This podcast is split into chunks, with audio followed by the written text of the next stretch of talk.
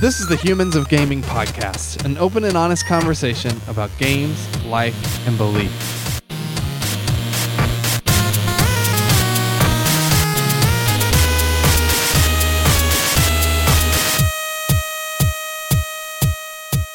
Hello and welcome to Humans of Gaming. I'm your host, Drew Dixon. I'm joined as always by my co-host, Chris Gwaltney. Hey Chris, what you been doing? I have been. I don't know. That's such a broad question. I'm I doing wanted this you to say I've been with you. recording. Yeah, I wanted you to say I've been recording podcasts. Yeah, we're on a we we're been. on a tear, man. yeah, we We're are. not messing around. Got a seriously strong backlog of podcasts, Yeah. and one of those is the one we're recording right now.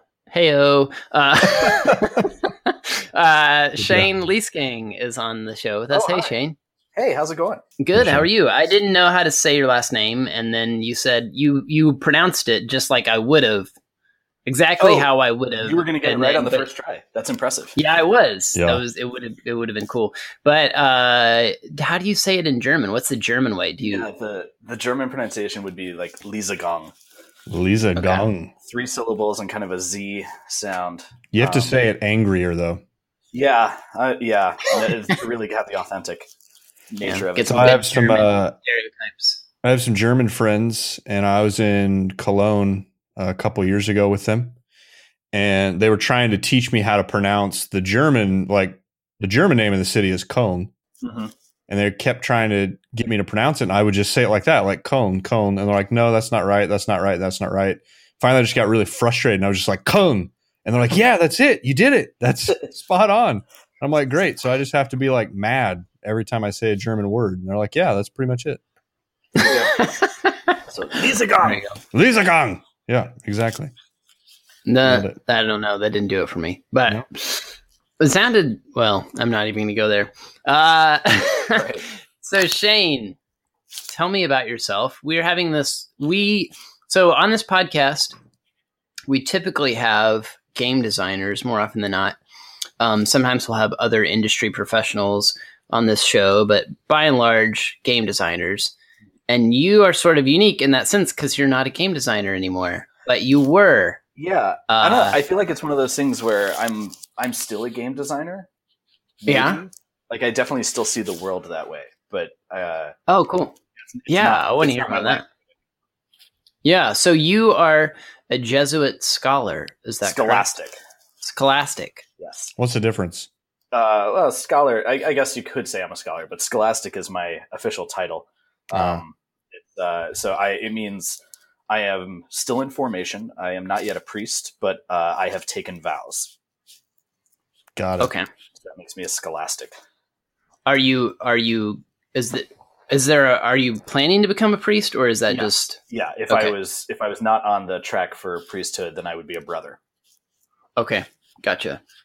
Cool. Well, uh, yeah, I'm super excited to talk to you because you have a really interesting history of game design. We want to hear about that, uh, but then also definitely want to hear your story of of making this decision to to become a Jesuit and study to become a priest. Um, so, yeah, I guess give us like frame for us your past in game design, so our listeners kind of have, have a have a uh, framework for what you've done. Sure. Um, I mean, growing up, I was a I was a theater kid. Uh, did a lot of musical theater and stuff. Um, and uh, I was never I was never very good. It actually took me a while to kind of uh, come to terms with that and say like, oh man, yeah, I'm just I'm not going to be an actor. Um, Yeah. but once I did sort of come to own that, I realized actually, you know, writing and directing was a hell of a lot more fun. And um, so I really dove into that. And in college, I was uh, I was doing writing and directing. Um, I was also doing psychology and computer science as my other major. And um, you know, uh, the market for being a professional theater person um, is very very small, and uh, you know, not Mhm. not the most lucrative. Um, at the same Yeah. time, I was a good programmer, but not a superstar, and so it didn't look like I was going to get a, a stellar career there either. But um, you know, video games are something where the fact that I could do both of these things made me useful. Um, the fact that I had kind of this creative side and this technical side. Um, I could code, uh, and that I could write, um, and that more importantly, I could help bridge those two worlds. Uh, so, Yeah. so I started. Um, so I went to um, out of college. I went to Carnegie Mellon's Entertainment Technology Center and got a got a degree there. Uh, and that I briefly went through like maybe I'll be a maybe I'll want to be an Imagineer at Disney and was looking at that doing theme park stuff for a while. Um, but ultimately, uh, got this uh, really stupendous offer for someone right out of school to work on the the one of the Steven Spielberg games at Electronic Arts. Um, and it's uh, it's unfortunately it's L, it's LMNO, which is like this now this kind of legendary thing in the industry, partly because it never had to ship. Uh, Yeah. 'cause, Um, in when the economy tanked in 2008, uh, EA had to trim back a lot of things, and so that game got canceled. Um, Oh man, wow. what was it? it- What was it going to be again? A Steve? It was a Steven Spielberg game. Yeah, uh, you know, it's. I think officially that's still under NDA. There, but there have there have been articles about it. Since Okay. it was. Uh, I mean, you know, like I don't know. I I, I don't want to be the guy who finally confirms those things. Uh, Right, What, no, what is sure. what is out there is is fairly is fairly accurate. Um, but it was it, it was the big thing is it was going to be this emotionally based game, uh, building a relationship between you and uh, and a secondary character that was with you the whole time. Um, and this was something that uh, it, like, that we were started working on it in like 2005 2006 uh, so it wasn't quite in the zeitgeist yet but then Yeah. after uh, after we the, the project got shut down yeah and I, I don't think it was necessarily because of us i think the technology and the industry was kind of getting to a point where everybody was started to get interested in these more emotional systems. And so you started seeing stuff like last of us uh, s- uh, stuff oh god what am i i'm forgetting now. There were all these games that came out in the next few years that had Mhm.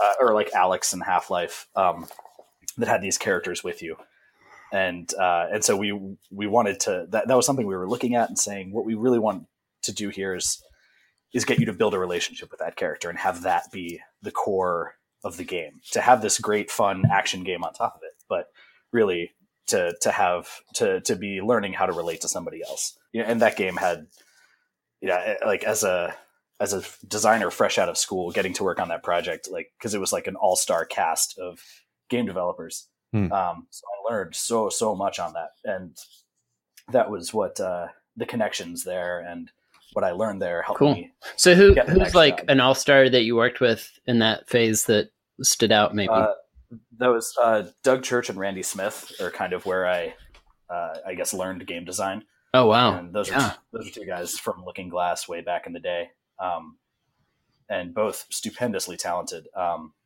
and uh, you know, I, I owe a lot to them both, just in terms of my the sort of the the practical nature of my career. They Yeah. were willing to take a chance on hiring me, but also Hmm. just what I learned about how to be a designer, how to work on a team. Right. Um, yeah. Really, And just to frame for for our listeners, uh, Looking Glass, those guys worked with Looking Glass, so that's like uh, Thief and uh, System Shock, System Shock. Yeah. and like so these games that are these these guys were guys that worked on games that are sort of um, like super influential, I would say, in uh, modern game design. Yeah, the very um, systems driven, player owned, uh, mechanically focused experiences. And that was so that became sort of my own aesthetic as a designer, the Yeah. kind of things I wanted to build. But then at the same time, what we were trying to add here was this emotional thing that would have taken some of the same kind of design flavor uh, of being very systemic, of being very Mhm. player driven. But um, instead of exploring a physical space, to be exploring an emotional space Yeah. uh, and so that became almost my specialty, uh, like building characters like that.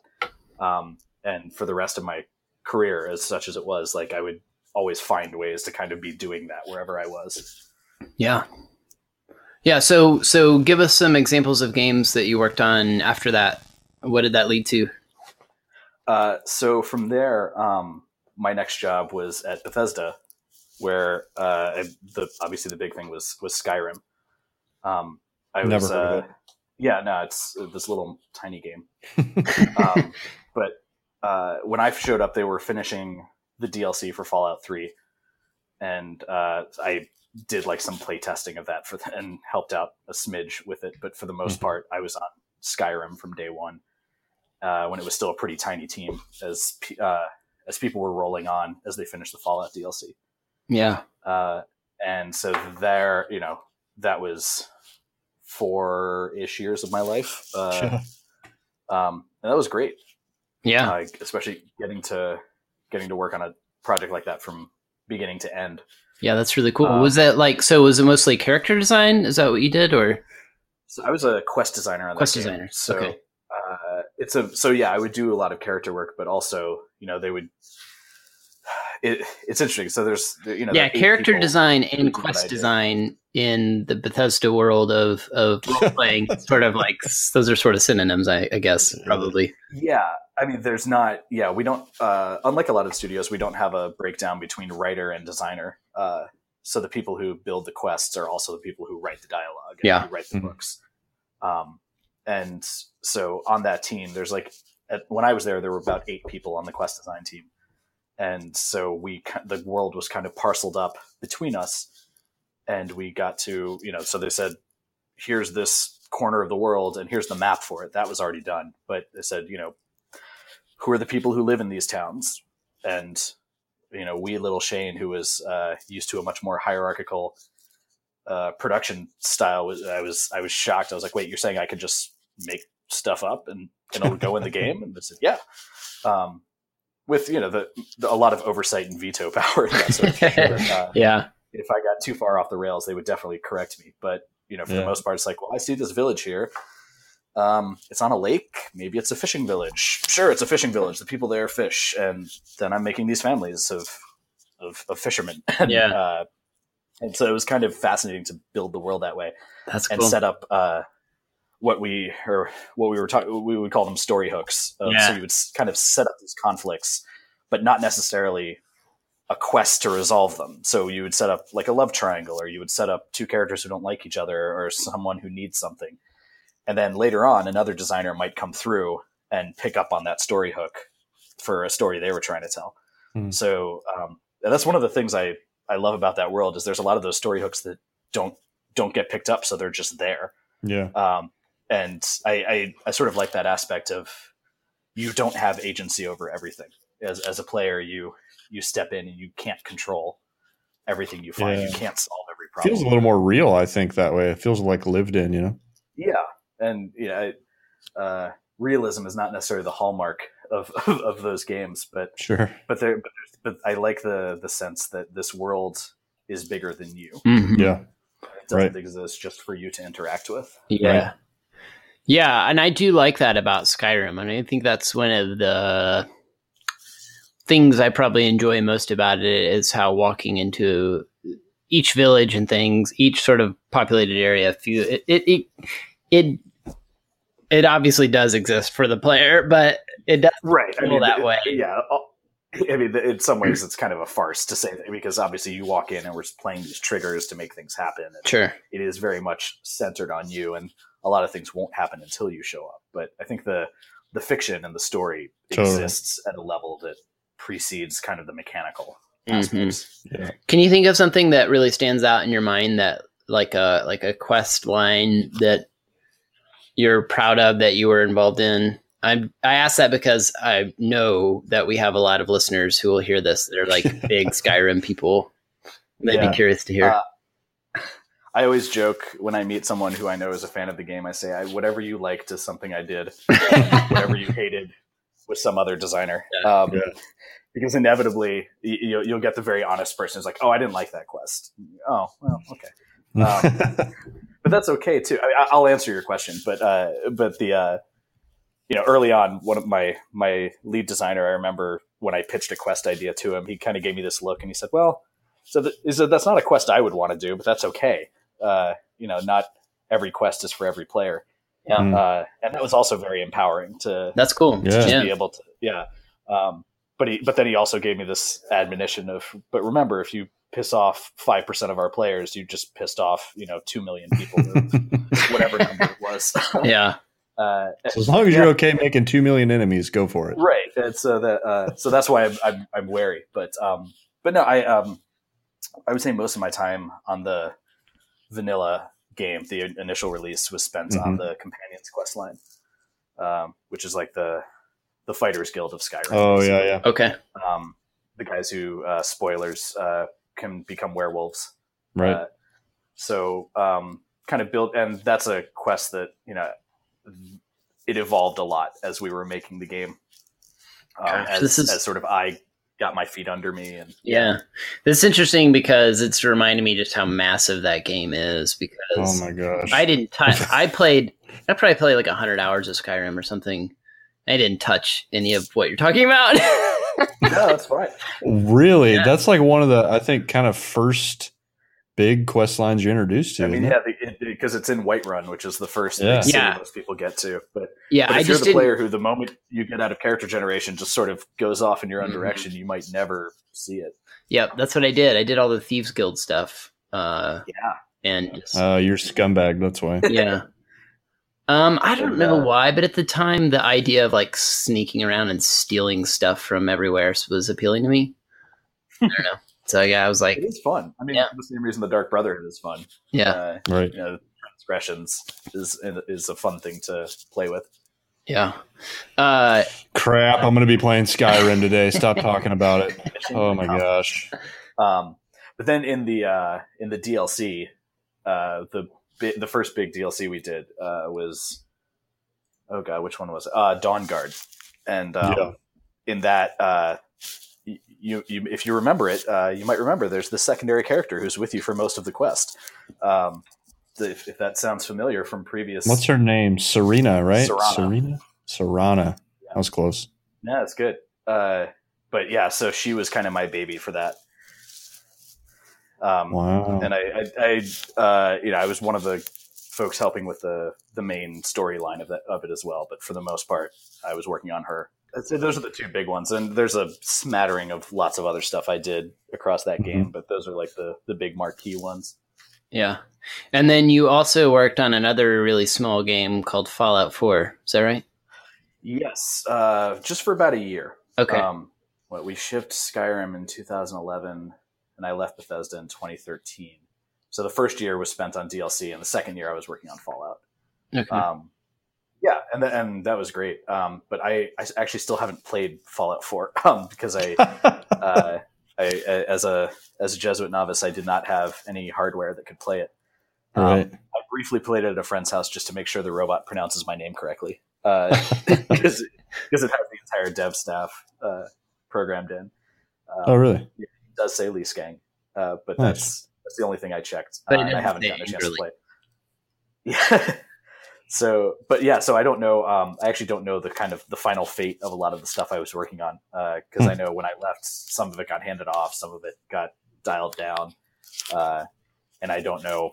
You know, I, I don't know where it ended up. So one of these days, Right. I'll sit down with it, and I'm excited to do it. But yeah, I, that's that, that that's a game I sort of sit in a strange relationship to, having seen it very early on, but not having seen the finished product. Yeah. Right. So, t- frame for our, our listeners because I think some of them won't know. Um, I know a little bit about what it means to be a Jesuit, but I, I probably don't know as you know. I, I'm- probably even have some uh, misinformation about that. What is what is a Jesuit? So a Jesuit is a member of the Society of Jesus, which um, oh, uh, was founded in the 1500s in Spain.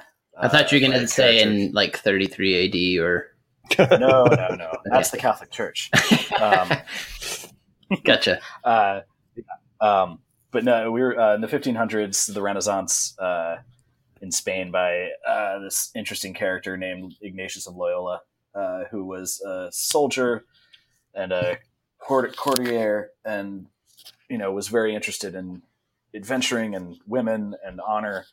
And then had this moment where he was uh, he was injured in a battle, and as he was recuperating in a nearby castle, he um, he wanted to be reading his adventure stories, but all they had was a copy of the Life of Christ and the Life of some Saints, and so that's what he had to read. And uh, it was this conversion experience of realizing um, not not just being inspired by them, but realizing uh, when he thought about his previous life, he would feel fulfilled, but then when he stopped thinking about it, it went away. Whereas when he Hmm. thought about the lives of the saints and of Christ, uh, he would feel fulfilled, but when he stopped thinking about it, that fulfillment stayed.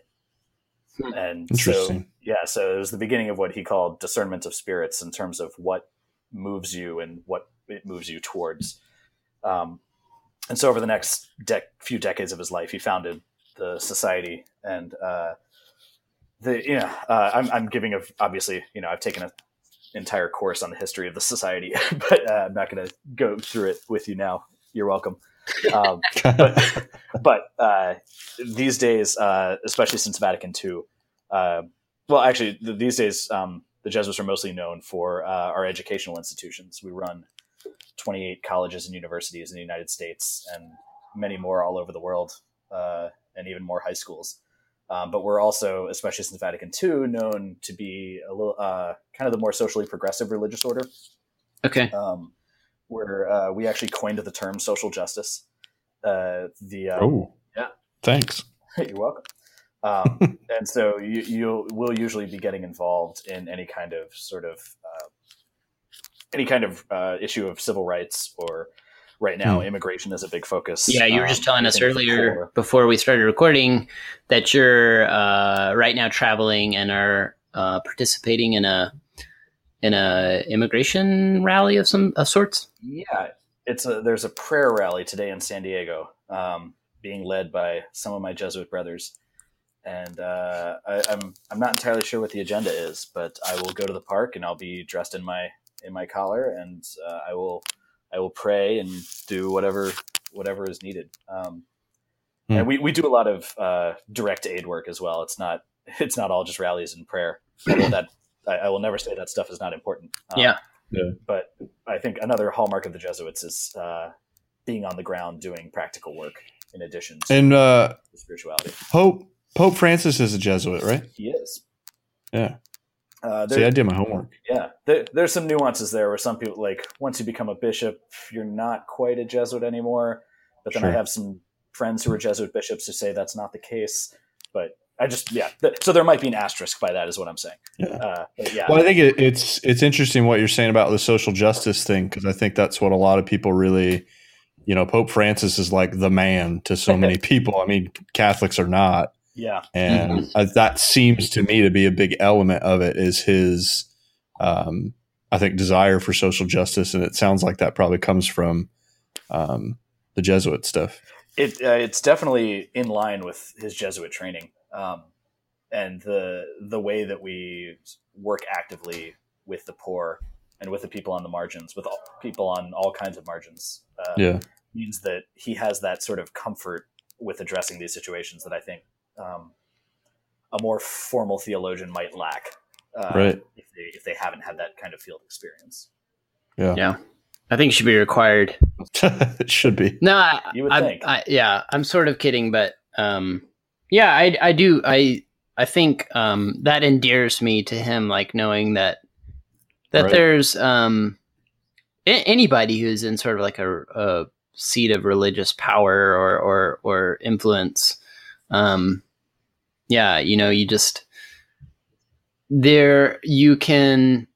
I- I think like human beings in general, we tend to sort of like look at them with skepticism if their hands aren't a little bit dirty uh, from Mm. you know serving and and and that kind of thing. So Well, and that's Francis's famous statement of he he wants his priests to be shepherds who have the smell of the sheep. mm, Yeah, that's good. I like that's that. cool. Did you guys see? Uh, there's a documentary out about him. I did see that. Uh, Did you Yeah. like it? it was terrific, actually. Uh, the, there's kind of some goofy parts with these flashbacks they do to, to Saint Francis. Uh-huh. Um, Yeah, but oh, those are super goofy. Reenact- yeah, They are like Oh, yeah, those are the worst. it's it's it's a venial sin at worst. Uh, and, I mean, I love Saint Francis too. You know, he's he's one of my favorite saints. But uh, but I don't know how much I get out of like seeing someone pretend to be him and like stare. at him. right. But uh, but the the stuff with Pope Francis, it was actually a great kind of um, vocational booster shot for me. Uh, Hmm. not that I was sort of questioning or was having trouble. Yeah. It's it's, uh, it's good to get those reminders of like that's that's why I became a Jesuit. Um, he, I mean, he is a big part of it, and hearing him speak so directly because he speaks straight at the camera for so much of it. And Yeah. that sense of him talking right to you. Mm. Stuff Yeah. is- is- I mean, I probably like it's almost like seventy five percent of it is just him looking at the camera saying super memorable, awesome things. You're like, I want to always remember that and be that. I, I, I almost wish I had been taking notes when I saw it because yeah. uh, there were so many things I said. Oh yeah, I want to remember that and use that. And yeah. Take it to prayer. Take it to my ministry. Um, totally. But yeah, he he's he's he's, he's not perfect, uh, but no, nobody is. But he's uh, yeah. he's inspiring. Yeah. He's as close as anyone's got. he's he's he's all right in my book. Yeah. well, it is nice to hear. Like, yeah, I guess it's just nice to hear. Uh, um, I, you know, there's so many stories these days coming about coming out about people in power, uh, and you know, spiritual religious power, like doing awful or boneheaded things. Um, yeah. it's nice to hear that, like, you know, as soon as I say this, something will come out, but. but no, yeah, but, there's always another shoe to drop. Yeah, yeah, sure. But it's nice to hear like about someone who seems to be like walking the talk, uh, which uh, is kind of yeah. what I hear about him anyway. So I don't know him personally, yeah. but uh, no. we hung out one time. Yeah, we're gonna have him on the podcast next week.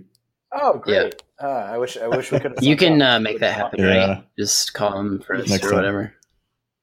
Yeah, I don't know if he's taking my calls either, but you know, You're, it's like uh, what's it's he's on your speed dial, right?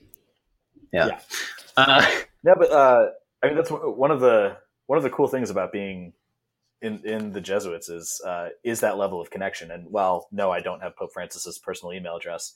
Um, you know, I a lot of people who are actual close friends of mine are people who are close friends of him. Yeah, and hmm. so you're able to kind of, and you know, from what they say that he's that he's very uh, that that's not an act that yeah he's a real deal. when you're in that presence you you actually see like no this is authentic. Yeah. Um, hmm. and i think i mean people are drawn to a lot about him but i think the authenticity is a big part of it. Yeah. That's sure. cool. and whenever you whenever you see like the this like the church any church kind of trying to be cool uh it, it usually yeah. yeah but if someone's authentic and they're living their life the way they're, they're preaching it, uh, I think that's very appealing. Yeah. It's just naturally cool when you do that. Uh, exactly. Did you grow up in the Catholic Church? I did. Uh, I was a, a, cradle Catholic. Um, as, as, as our, our is that the term? I've never heard that term yeah, before. Yeah, How do you use that? I was baptized as a baby. Uh, okay. My, my family is uh, we, are we're all we're all Catholic to to different levels. I, I would say, like uh, like most families, sure. we, we, have different mm-hmm. levels of engagement with our faith. Yeah. Um, but uh, you know, and it wasn't. Uh, I, I, would always, growing up, like I would go to mass, uh, and I was confirmed, and I did my my first communion, and all all those things you do as a kid. Uh, yeah. But it was never it was never a huge part of my life. Um, it was something like I would have always ticked the box saying Catholic on any form, but um, sure and it was interesting because I grew up I grew up in the in the deep south uh, in Jacksonville, Florida, and oh, there is um, that's the, that's the headquarters of uh, some of the more strongly anti-Catholic uh, evangelical groups. Okay, and, see, really? I didn't know that because like Florida so, is this weird place that where some. Some, like you know if you talk to people from florida there are some parts of it that are like this is considered the deep south but then there's parts of florida that are like no they're more northern or they're more yeah it depends. The further south you go, the more northern okay. is, is the is the general. Makes thought. total sense. Yeah, except then Miami is very heavily Latino. Um, but yeah. but in Jacksonville, we're basically just below the Georgia border, okay. and we're more we're more Georgia town, I would say. Yeah. Hmm. Uh, uh, yeah. So, but so I grew up. My relation to my faith was very defensive, um, because I was okay. because I have people kind of directly.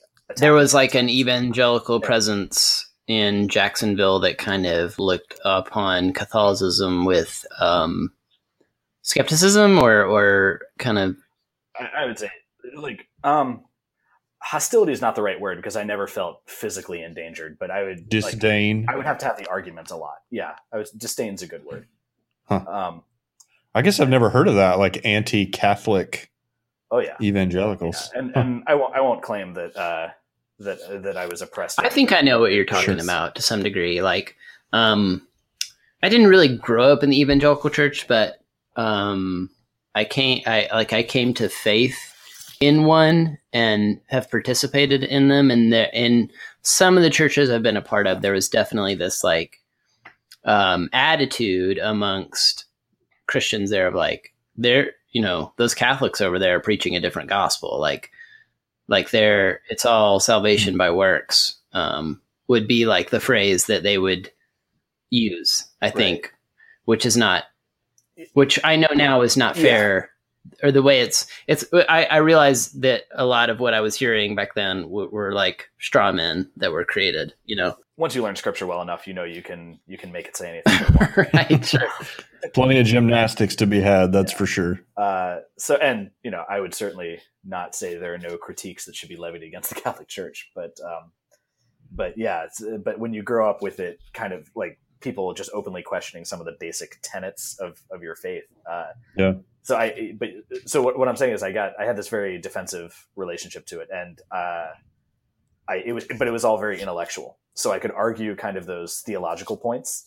Um, and I could argue the, the tradition that, that justifies mm-hmm. these things. Um, mm-hmm. So Petrine primacy and transubstantiation and apostolic succession, all these things. Uh, but it was all up in my head, and I didn't really have an emotional experience of of God until yeah. until later on. I had I definitely had some friends, and well, I still know some people who would hear all those phrases you just said and be ready to like. oh, yeah. I, there, there's some, down. some people listening to this right now who are opening a new mail to address. Yeah. We're gonna give them your physical address so that they can mail. Uh, jokes on you! I am always moving.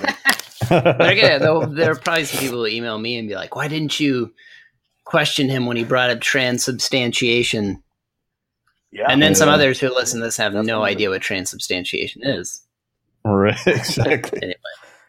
Go Google it if you can spell it. So you, um, so you seems like you always, like from a pretty young age, had an interest in like studying theology and and studying the faith that you grew up in. I think that's kind of rare. I mean, I think a lot of people sort of yeah, grow I up mean, in their faith tradition and never really explore it that thoroughly. That's, Care. That's true. And I, I mean, I was always a nerd uh, of of whatever persuasion. Uh, you know, what whatever I was. Uh, I, I, never did anything halfway. So when I got into video hmm. games, I got I went deep. When I got into theater, I went deep. And when I you know studied the aspects of my religion, I wanted you know. Yeah I this is why I, am one of those guys for whom Wikipedia is so dangerous because I'll just I could. Think like, I'm kind of that way too. Uh, like I'll get on. I, actually, you know what? I shouldn't because I think everyone is that way. Uh, there's, I don't think that's anything particularly special about me. Uh, no, I think though but, that, that yeah. there's there, like I said, I do think there's a lot of people that always they just have their sort of faith tradition or whatever, and they sort of take it for granted that it's true. I'm not saying that's wrong. But they're sort of like, well, this is what I grew up in, and I think it's basically true, and Maybe right. I do, maybe every aspect of my life doesn't reflect it, but you know, right. And that's so. I mean, that's what you know. To continue that narrative a little bit, uh, and I'll it, it the story goes a little bit dark here for a bit, because um, uh, when I was in college, when I was twenty, uh, my mom mm. passed away, and mm. and you know that that sucked. Uh, that that still sucks. Yeah. Um, but that also kind of uh, I didn't lose my faith and I think that's a very common reaction to something like that. But I didn't. It wasn't that I lost it, but my my roommate at the time kind of noticed that I wasn't going to church stuff, and uh, and he's he he's a Buddhist, uh, so he but he like we were very very close. We still are, uh, but my my faith kind of meant something to him. Hmm. And he asked hmm. me, he was like, why, why aren't you going to church? And I just kind of flippantly said, oh, God and I are in a fight hmm right now. Um, and, and he just got this look on his face and said, you, you know, God's going to win, right? And uh, and that's something that that stuck with me. Uh, and it, it, was like years later that uh, I had um, kind of a I won't say it was a religious experience, but I had this moment of being able to let go of my own anger um, at a lot of things, at the world, at my job, at whatever I was doing. And uh, as that happened, I kind of uh, it was something that I interpreted as a moment of grace and it kind of made me mm. want to go back to church, and that was where I was like 25. Yeah, and that was where I I was. What the, the what happened that kind of religious story? What what happened that kind of turned the that page for you? It is so mundane. Uh, that's the that's the beauty of it. So I was living in Los Angeles, and um, I don't know how well you know LA. Oh, uh, by the But, way, uh, by the way, to, I do uh, want to kind of back uh, up just a little bit, if you don't mind sharing. Like, Oh, how did your mom pass away? Sure. Oh, uh, she had a brain Mm. tumor. Yeah. Hmm. Yeah, it was rough. Um, and going through it while I was in school just made you know, and Yeah. you know, fifteen hundred miles away. And I assume like, you and was your mom were close, Yeah, yeah, I was real close to my and mom. she was she was a Uh, woman of faith. that's- like you said, you grew up Catholic, so she yeah. yeah. Yes, and a lot of that was from her. She was the one who, you know, when I was taking a test, she would go to daily mass for me and that kind of Oh, thing. that's that's amazing. Yeah. That's cool. That's great. Yeah. So I like to think she's she's happy with what I'm doing now. Yeah. Um, Yeah. but yeah, but uh, so and so I was I was living in LA, and um, I lived on the west side of LA, and most of my friends lived in the valley, which meant I spent a lot of time driving in LA, and specifically on the on the 405, which is Oh. disgusting freeway.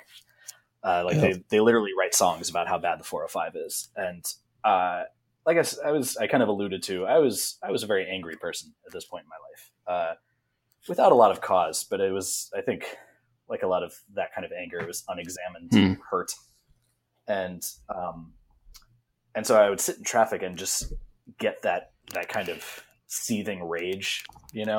uh, at you know somebody cut me off we're not moving and like you know that, that thing where you can feel your body temperature rising and you're you know you start kind of having this physical energy you need to go someplace. And i had this moment of saying this is absolutely ridiculous.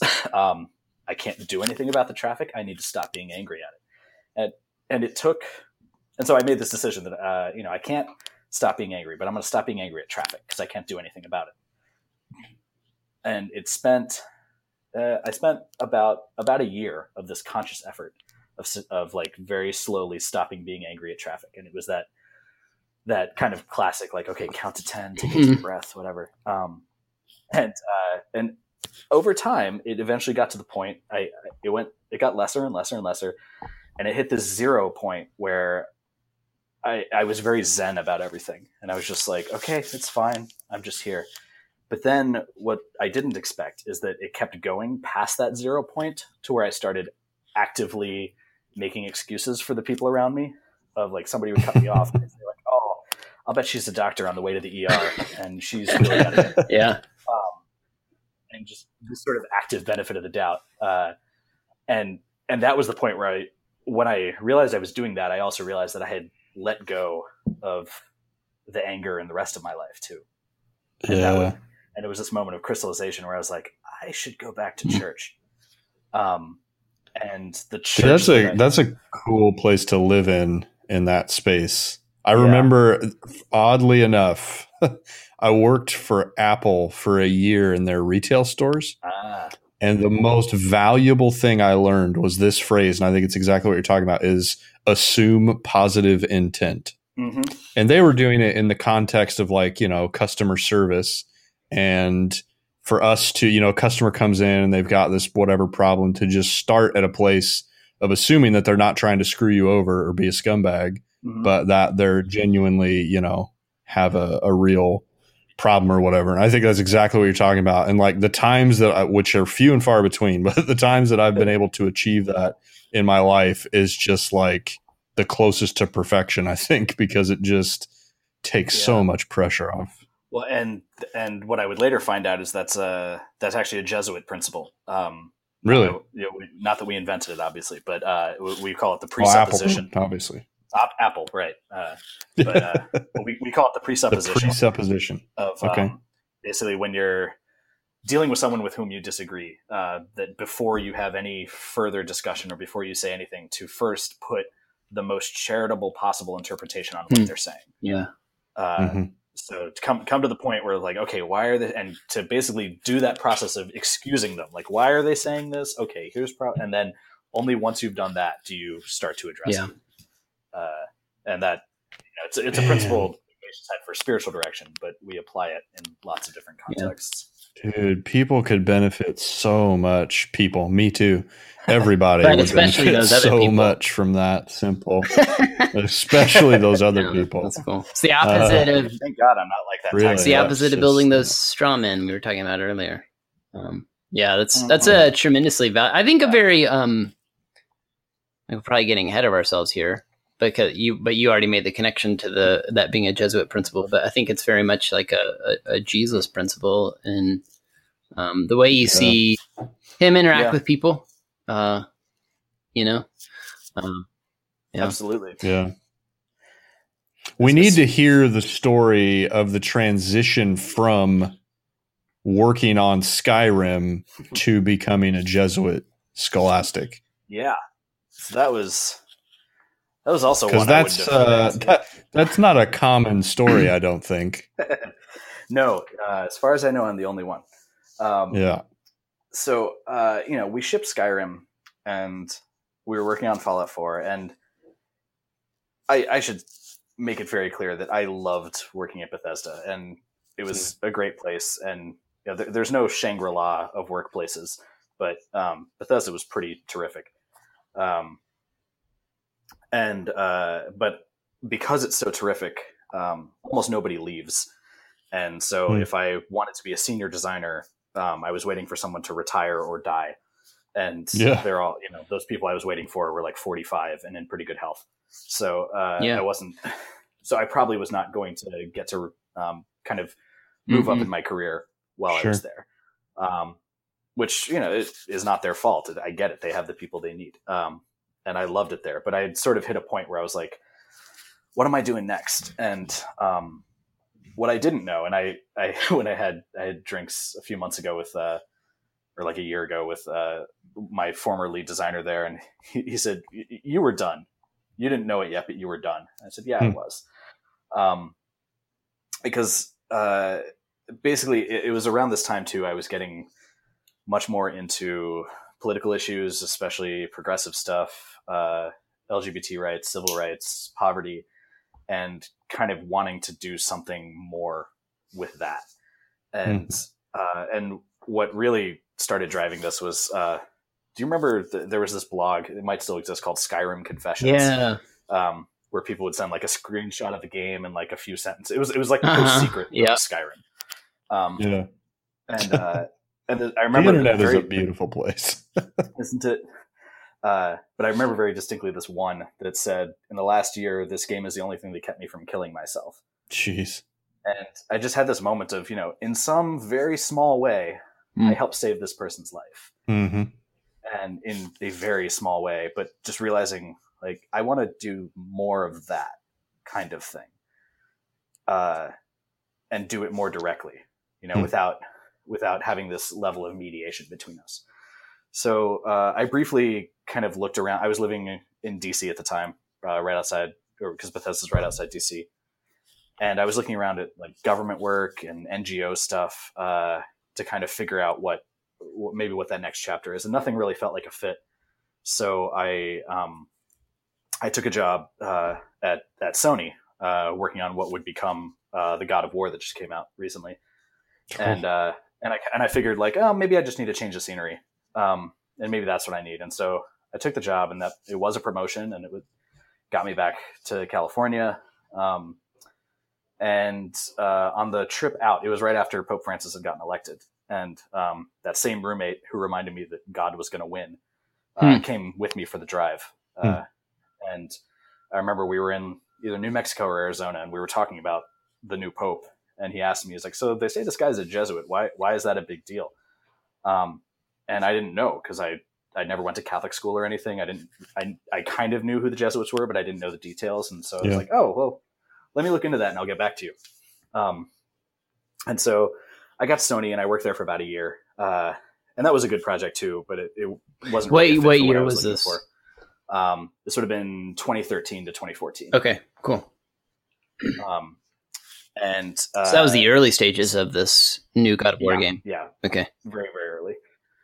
Um, and uh, and so you know, as that was kind of feeling like it wouldn't work out, uh, I I started uh, I started researching the Jesuits to answer this question for my friend, and you know, it was also like a lot of stuff like Gamergate was happening then, uh, the Ferguson protests. Uh, yeah like, and I remember like watching the Ferguson protests and having this really strong desire of like, I want to go there, mm. but I would be useless. Mm-hmm. Um, mm. So how could I be useful?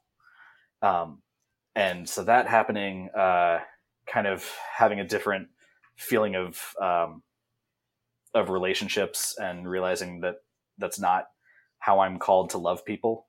That might be a, another question we can go into later. Uh, but uh, so all of this was kind of coming to a head as I was literally reading the Jesuits Wikipedia page Hmm. and Uh-huh. going like, wait, Back to the Wikipedia. kind of work these guys do is the kind of work I want to do. Yeah. Um, and that was sort of my first hook. And then through that, finding the spirituality, which was also a really good fit for me. And um, at that point, it was once I was just open to the idea. Uh, and a good friend of mine got ordained as an Anglican priest around the same time. And uh, I was just like, oh, yeah, that's a thing people do. Uh, and so all of this was sort of just bubbling. And the the church that I was going to at the time, I didn't know it, but I just happened to stumble into what's considered one of the best Catholic churches in America for young adults. Um, and everything just kind of came to a head at the time. And I was like, maybe this is something to think about. Uh, so, but the first Jesuit I met was the vocation promoter after I filled in a form on a website saying, I think I might want to be a Jesuit. Yeah. Uh, so they had me do a year, a year plus long application process um, with uh, discernment retreats and spiritual direction. And um, I went out to uh, Nogales, Arizona, where we do um, migrant aid work. Uh, I had left my job at Sony at that point, and I was working as a contractor on some stuff at Disney. And being a contractor is great because you can just say, "I'm not coming in next week," and Yeah. they can't tell you no. So Say, you- well, we're not going to. I wanted to hear the story of how you like you you put in your like two weeks notice so that you immediately went to start your studies as a Jesuit. Yeah. Well, no, it wasn't wasn't quite, quite like that, that. But, that uh, drastic. right. Well, I was working at Disney. at Or the like time. a like Uh, what's that? Um, I just it just left me the Tom Hanks, not Tom Hanks, Tom Cruise, uh, where you know he oh, Jerry Jerry Maguire. Maguire. I Jerry wanted Maguire. to, that to be a Jerry Maguire moment. Where you're like, I'm gonna go be a Jesuit. Who's with me? Well, it's it, it, it, it wasn't not it wasn't entirely unlike that because uh, I, I I hadn't told anyone that I was thinking about. Like my friends knew and some of my family knew, Hmm. uh, but certainly at work I didn't talk about it. And um, uh, and so for some people, the first reaction to hearing this was, "Wait, you're religious?" Uh, like they had no idea. Um, Yeah. But uh, when I was, uh, I was pla so I was on a six month contract on this Disney project, and it was a Star Wars thing, and I'm like, this is a great note to go out on. This this kicks ass. Uh, and uh, but I was expecting to finish my six months, uh, spend a f- like a month and a half traveling, and then enter the Jesuits. And towards the end of the six months, they ended up offering me a full time job, and I was like, uh, I'm not prepared to answer this. Uh, and I realized I kind of had to come clean as to why I wasn't going to take it. And um, I remember when I when I told my producer, he said, "Oh God," he said that he said that's great. I thought you were dying or something because he's, he's like you're always you always have doctor's appointments and you're doing all this stuff like you give things away and. Because I was, because to enter the Jesuits, I had like three different physicals and a psychiatric evaluation and all this stuff. wow. Uh, so, but all he knew was that I kept missing work to go to the doctor. Yeah, And there's Uh, a and so that's funny. and there's a vow of poverty. Is that right to enter the Jesuits? Poverty, chastity, and obedience. So w- was part of that vow of po- he, they said he said you were giving stuff away. Were you you selling things or giving stuff away to or not selling things? I Um, guess. so, yeah, it wasn't until it wasn't until after I kind of uh, let people know that I was going to be a Jesuit that I started actively giving things away. But I would, you know, even before then, I I was making more money than I wanted, and so I would always pick up checks and whatever. Like like when we would go out to lunch or dinner or drinks or whatever, I would Mhm. always be picking stuff up. Uh, in a way that I realized later was kind of suspicious. because they i mean you know we all made good money and so they knew that it wasn't like um but the fact that i just didn't care at all was weird to people uh and and so yeah uh, so the with the once i once people knew i was being going to be a jesuit i actually made a website to give away all my stuff uh where people could fill out the things they wanted and then right before i entered i ended up sending something like 250 packages or so uh, around the country Hmm. to to various people who had filled out forms on the website. is Um, there a way? Is there a way to like? Um, is there? I mean, there should be like a like a Facebook Marketplace type thing, but for Jesuits, and and well, that's kind of what I We made. can, like- I just made my own version. people. Did you really? Yeah, uh, it might even still be up. If you go to stuff.shaneliesegang.com, oh, this is not good. Please, please don't go to that website. I've already given all the things away. Uh, but uh, but yeah, there's all the stuff that I'm already there. Away. All right, yeah. Um, and so, some of it was pretty good stuff. That's cool. Um, but uh, what was that? yeah, what was the process uh, of doing that like for you? Was it uh, was it hard at times? Was it or was it mostly liberating? it was actually pretty great. Um, because even even before I was thinking about religious life, when I moved from DC to LA, uh, I had this moment when I was packing, just saying, you know, it would be so much easier to move if I didn't have all this crap. Yeah.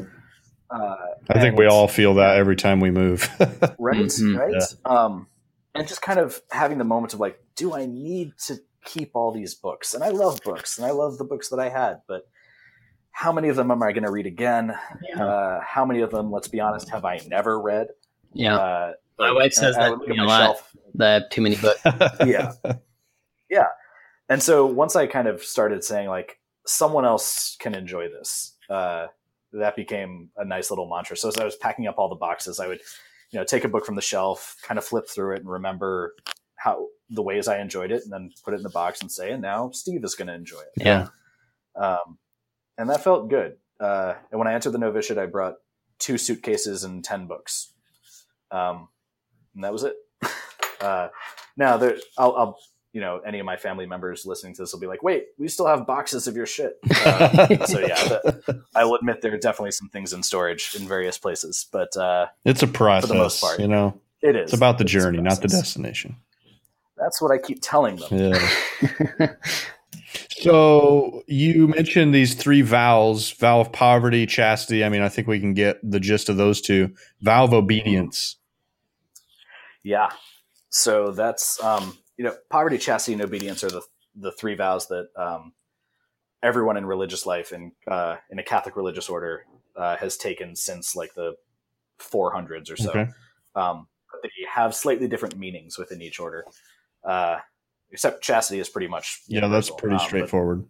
yeah, um, but poverty and obedience both have kind of different contexts. Uh, and so with obedience for the Jesuits, it's um, it's obedience uh, in terms of uh, mission, because we, we also take a special vow that I haven't taken yet, but that's part of final vows, uh, a vow of obedience to the Pope, uh, which people hear and they're like, "Oh my God, you're just like little automatons of hope, but it's specifically in regard to mission. Yeah. So if decided we need Jesuits on the moon tomorrow, uh, some of us would go to the moon. Uh, That'd be cool. but in terms of obedience on a day to day basis, uh, when my superior says uh, I need to be home for the night, then I need to be home. Uh, when my formation director tells me what course of studies I'm going to be taking, that those are the courses I take. Mhm. Um, and we always say it's not a blind obedience. You're not uh, you're not expected to just salute quietly. Sure. Uh, if you if you think there's more information that the superior needs, you're supposed to bring that up. Um, but the obedience kicks in when you recognize that now the discernment is over and the decision has been made, Hmm. and it's it's so you're allowed to like like I don't know why we're going to the moon. It seems kind of expensive and not a lot of people there. We could we could raise, Yeah. Uh, but then at some point, uh, the the the decision would be made. Yeah, gotcha. Do you like? I mean, do you like that? Is has what has that been an adjustment for you? I'm sure it has. I mean, it definitely has. As somebody who, you know, I mean, I always had bosses and things, but you know, I, I, I, you know, I was never married. I never had a family. I, you know, I, like my life was very much my own, and so uh, it's actually really freeing um, to not have to worry about the big decisions, and to know that they're being made very much with my my best interests at heart. Yeah. Uh, Mhm. like if there's if there's an idea I have for something I'd like to do, I can bring that and say, "Hey, here's how I feel like I'm being called." And um, not everybody gets to do what they want to do, but those conversations are always had in good faith, and and you definitely feel heard, um, even if you don't get what you want. Uh, so that's that's a change from you know working in the games industry or something where Yeah. uh, a lot of times it doesn't matter what you want, and and I felt like sometimes those conversations were not in good faith. Mm. Uh, but here, you know, it's uh, uh, it, it's a different kind of life, and it's we think of obedience as kind of an active trust Hmm. in knowing that um, the decision they're making might not be the one we would make for ourselves, but uh, they have more information and they have a wider view. You mentioned before that um, you still think of yourself to some degree as a game designer. Uh, we're kind of running out of time here, but I was be curious to hear more about that, like how that still plays into your life now as a as a Jesuit. Well, I mean, I still see the world in terms of systems, and I think I still see myself as someone as like an agent acting on those mm-hmm. systems. Mm-hmm. And so, especially with social justice stuff, when we look at the the systems that enable and perpetuate poverty, um, that's something that I I see through the lens of a game designer and say, well, like, wait, what are the loopholes here? Mm-hmm. What's yeah. the what's the way I can exploit or fix the exploits mm-hmm. here? Uh, and and honestly, like I'm still making games. Once I got technology again, uh, I was like, oh, here's a laptop. I'm installing Unity and all my dev tools. And, That's cool. Um, now, the beauty of it, too, like even when I was realizing I didn't want to do AAA anymore, I was like, I still love making games, but the stuff I wanted to make was all very non-commercial, mm-hmm. social justicey stuff. Mm-hmm. That I made the comparison of like my best case scenario, assuming I did it well, which is a big, big assumption. Um, but assuming I did it well, my best case scenario would be something like Cart Life, which is a wonderful, yeah, wonderful game. game. but uh, but you can't. I don't think he's making a living off it. Yeah. Um, and that's you know so so it's it would be that kind of situation of like ah how do how do I live? Um, so now I can I can still make games and I don't have to worry about my livelihood being attached mm-hmm. to them. Yeah. Um, and I I recently got clearance permission from my superiors to do consulting work for games because I had some folks reach out to me uh, like they're either doing a game that has characters of faith in it, or there there might be a theological theme or something, uh, and they say, "Hey, could you help us not do this hmm. poorly?" Uh, yes, yes, that's yes, cool. I can. Is there an example you uh, can share? Uh, nothing okay. that's public yet, unfortunately. Cool. Uh, but believe me, if uh, if and when that that stuff does pan out, uh, I will be talking. Yeah, that's cool that they gave you permission. I just have this like, I, uh, this is totally a stereotype, but I have this this vision in my mind of your superiors hearing that you want to do some work in video games and going, oh, I don't think that's really okay or fits. Jesuits are known for sort of creative approaches to one of the Jesuit um, slogans, if you will, is find mm. God in all things. Mm-hmm. And that includes secular media and art and music. Uh, and so there's Jesuit screenwriters, there's Jesuit artists, dancers, puppeteers, uh, and they're not just doing like, you know, Christmas pageants. Yeah. Like it's, like there's a Jesuit who wrote a few episodes of Game of Thrones, uh, or not Game of Thrones. Um, I'm sorry, delete that part uh, of House of okay. Cards. Made a few episodes of House of Cards, uh, and uh, or like Bloodlines. Like we, so we've got folks doing like real compelling, interesting yeah. work.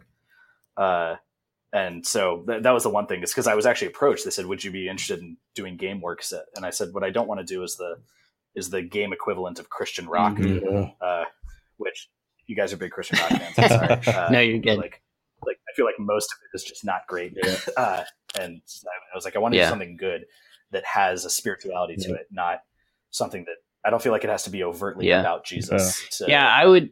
Here, this is another stereotype, but uh, I think it's a good one, at least for on your on your end. Uh, but I, I think it's my perception that uh, Catholicism has lended, for whatever reason, and and ca- Catholics have made better art than evangelicals.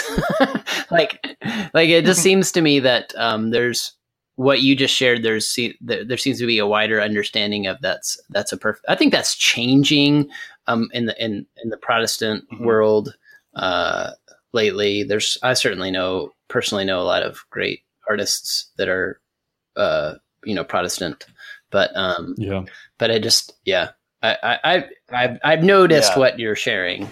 Um, I guess. I think my sense of that, and I my experience with Catholicism is pretty limited. My my dad's side of the family is Catholic, so I kind of experienced a little bit of that growing up. But I feel like uh, there's this burden or this like sense of urgency for evangelicals to like convert everybody that they meet the first time that they meet them.